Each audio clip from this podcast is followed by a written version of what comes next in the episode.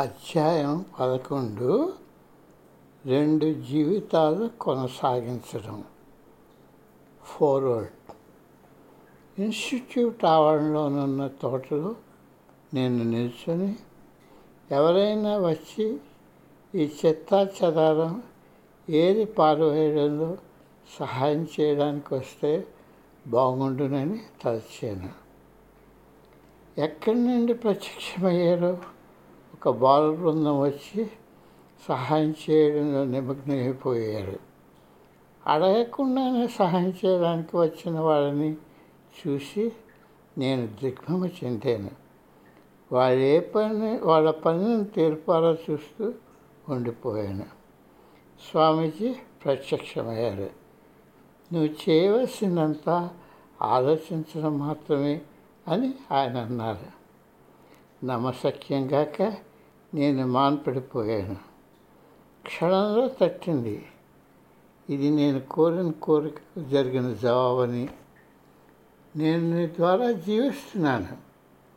I live through you bluntly అని ఆయన అన్నారు.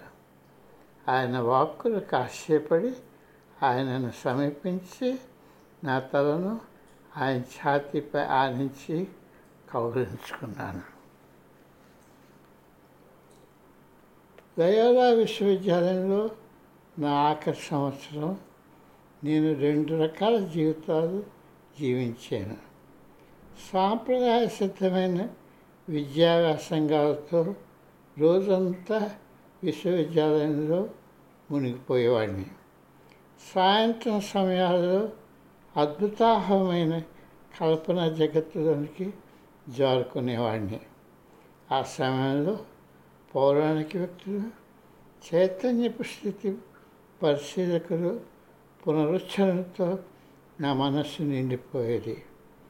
మా గురువుగారి ముందు అర్ధరాత్రి కూర్చొని నేనొక మాంత్రికుని శిష్యునిగా మాంత్రికుని మాటలు వింటూ నేను పొందగలిగే శక్తుల గురించి ఆలోచిస్తున్నట్టుగా ఊహించుకునేవాడిని.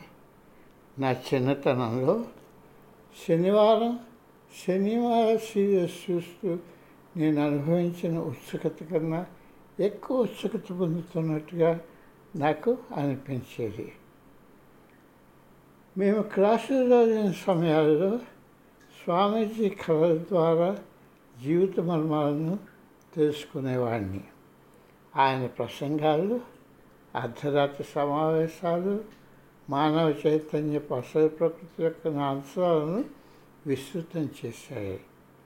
గ్రీకు శకము, మధ్యయుగం, అధునాతన ఫిలాసఫీల అధ్యయనం ఎంత విలువైనదైనా, ఆ పాండిత్య పదం ఎంత ఉత్తమమైనదైనా, అది హేతుబద్ధమైన మనస్సును సంతృప్తిపరుస్తుంది తప్ప అది మనస్సు దేహంలో బలమైన అంతఃఛేదన పరిణిలోకి తీసుకున్నది.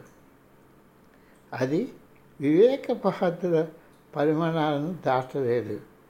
విశ్వవిద్యాలయంలో నా తోటి అధ్యాపకులు వారికి ఎంత గొప్ప తెలివితేటలున్నా వారు మనస్సును హేతుబద్ధంగా అధ్యయనం చేయవలసిన ఒక వస్తువుగానే పరిగణించేవారు.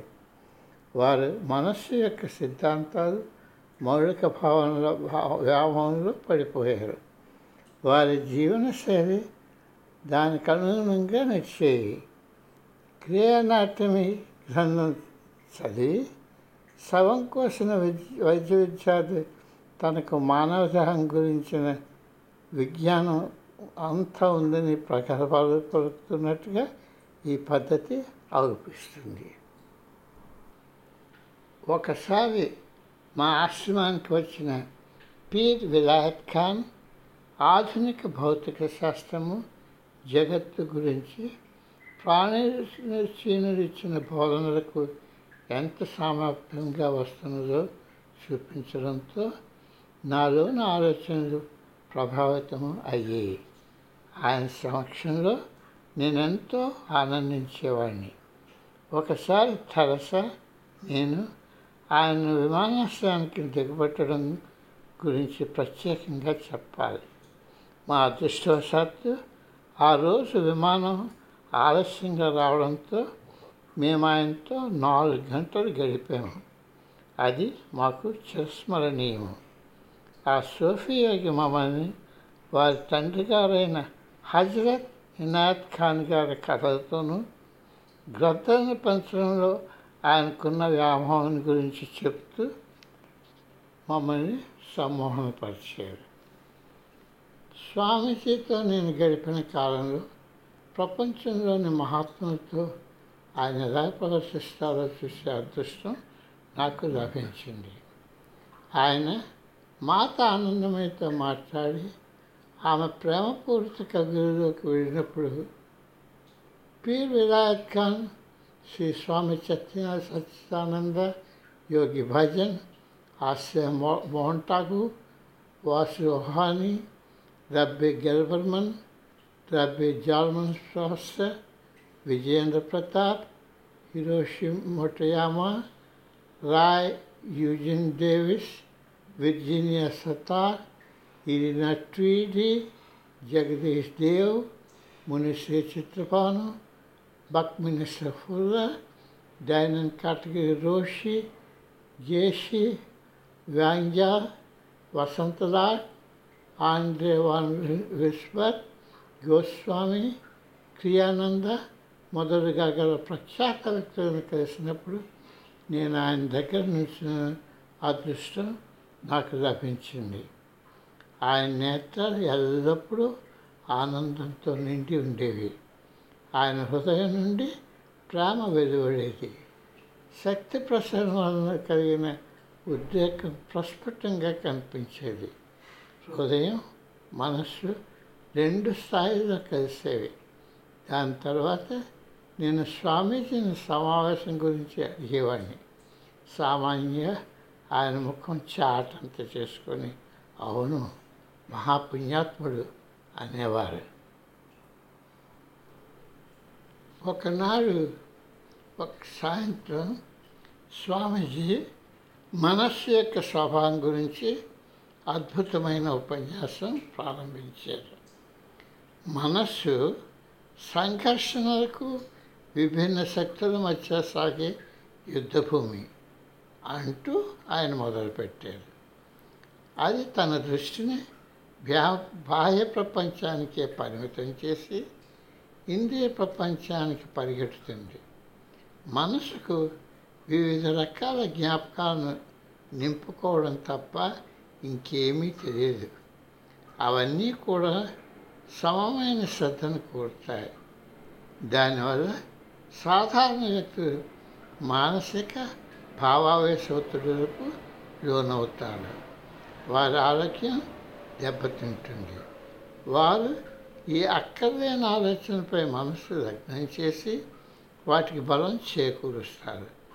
అప్పుడు తమను తాము నిందించుకుంటారు. మనకి ఇబ్బంది కలిగించే ఆలోచన ఉన్నంత మాత్రాన మనని మనం నిందించుకోవడం సబబు కాదు. ఈ విషయంలో మతాలు మనుష్యులను ఇంకా నిందించాయి. ఆయన అంటున్నవన్నీ నా స్వీయ అనుభూతులతో ప్రతిధ్వనిస్తున్నాయి. మనసు ఇబ్బంది కలిగి చేసే ఆలోచనలకు చోటు ఇవ్వకపోతే వ్యక్తి స్వేచ్ఛను ఎలా తెలుసుకున్నాడు అని నేను పర్యాలోచించాను. మనస్సు మార్గనిర్దేశం చేయగలదు, నీ భవిష్యత్తుకు అడ్డంకి కలిగించగలదు కూడా. క్రీడల కోసం దేహాన్ని మలుచుకోవడం ప్రజలు నేర్చుకుంటారు, కానీ వారి మనస్సులకు శిక్షణ ఇవ్వడం ఎక్కడ నేర్చుకోగలరు? నీవు మీ మనస్సులకు శిక్షణ ఇవ్వకపోతే అది తన పనులను ఎలా నియంత్రణ చేసుకోగలదనుకుంటున్నావు? నీవు యోగ్యుడివే, కానీ నీ శిక్షణ లేని మనస్సు నిన్ను ఆపదలోనికి లాగుతుంది అని స్వామీజీ చెప్తున్నారు. కానీ మనస్సు శిక్షణ దాన్ని కలపడం నాకు వింతగా తోచింది. నా చదువంతా మనస్సు ఒక అధ్యయన అంశం కోసం వాడటంపై శ్రద్ధ వహించింది. ఒక బాహ్య పాఠ్యాంశంపై విద్యార్థి యొక్క పట్టు అతని అంచనా వేటుకు తోడ్పడుతుంది. వ్యక్తి మనస్సును అభిప్రాయాల కోసం ఉపయోగించడం విఖ్యాతంలో ఒక భాగం.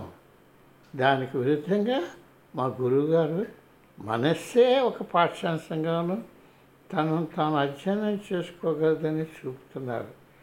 ఎంత సాధారణంగా ఉందో.